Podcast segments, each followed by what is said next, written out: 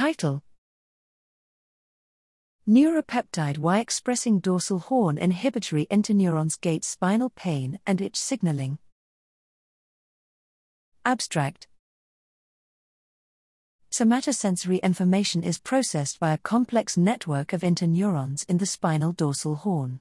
It has been reported that inhibitory interneurons that express neuropeptide Y, N P Y, either permanently or during development, suppress mechanical itch, with no effect on pain. Here we investigate the role of interneurons that continue to express N P Y, N P Y-I N S, in adulthood.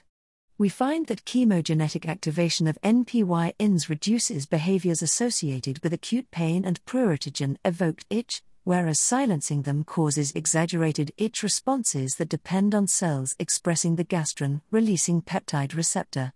As predicted by our previous studies, silencing of another population of inhibitory interneurons, those expressing dynorphin, also increases itch, but to a lesser extent. Importantly, N P Y-I N activation also reduces behavioral signs of inflammatory and neuropathic pain.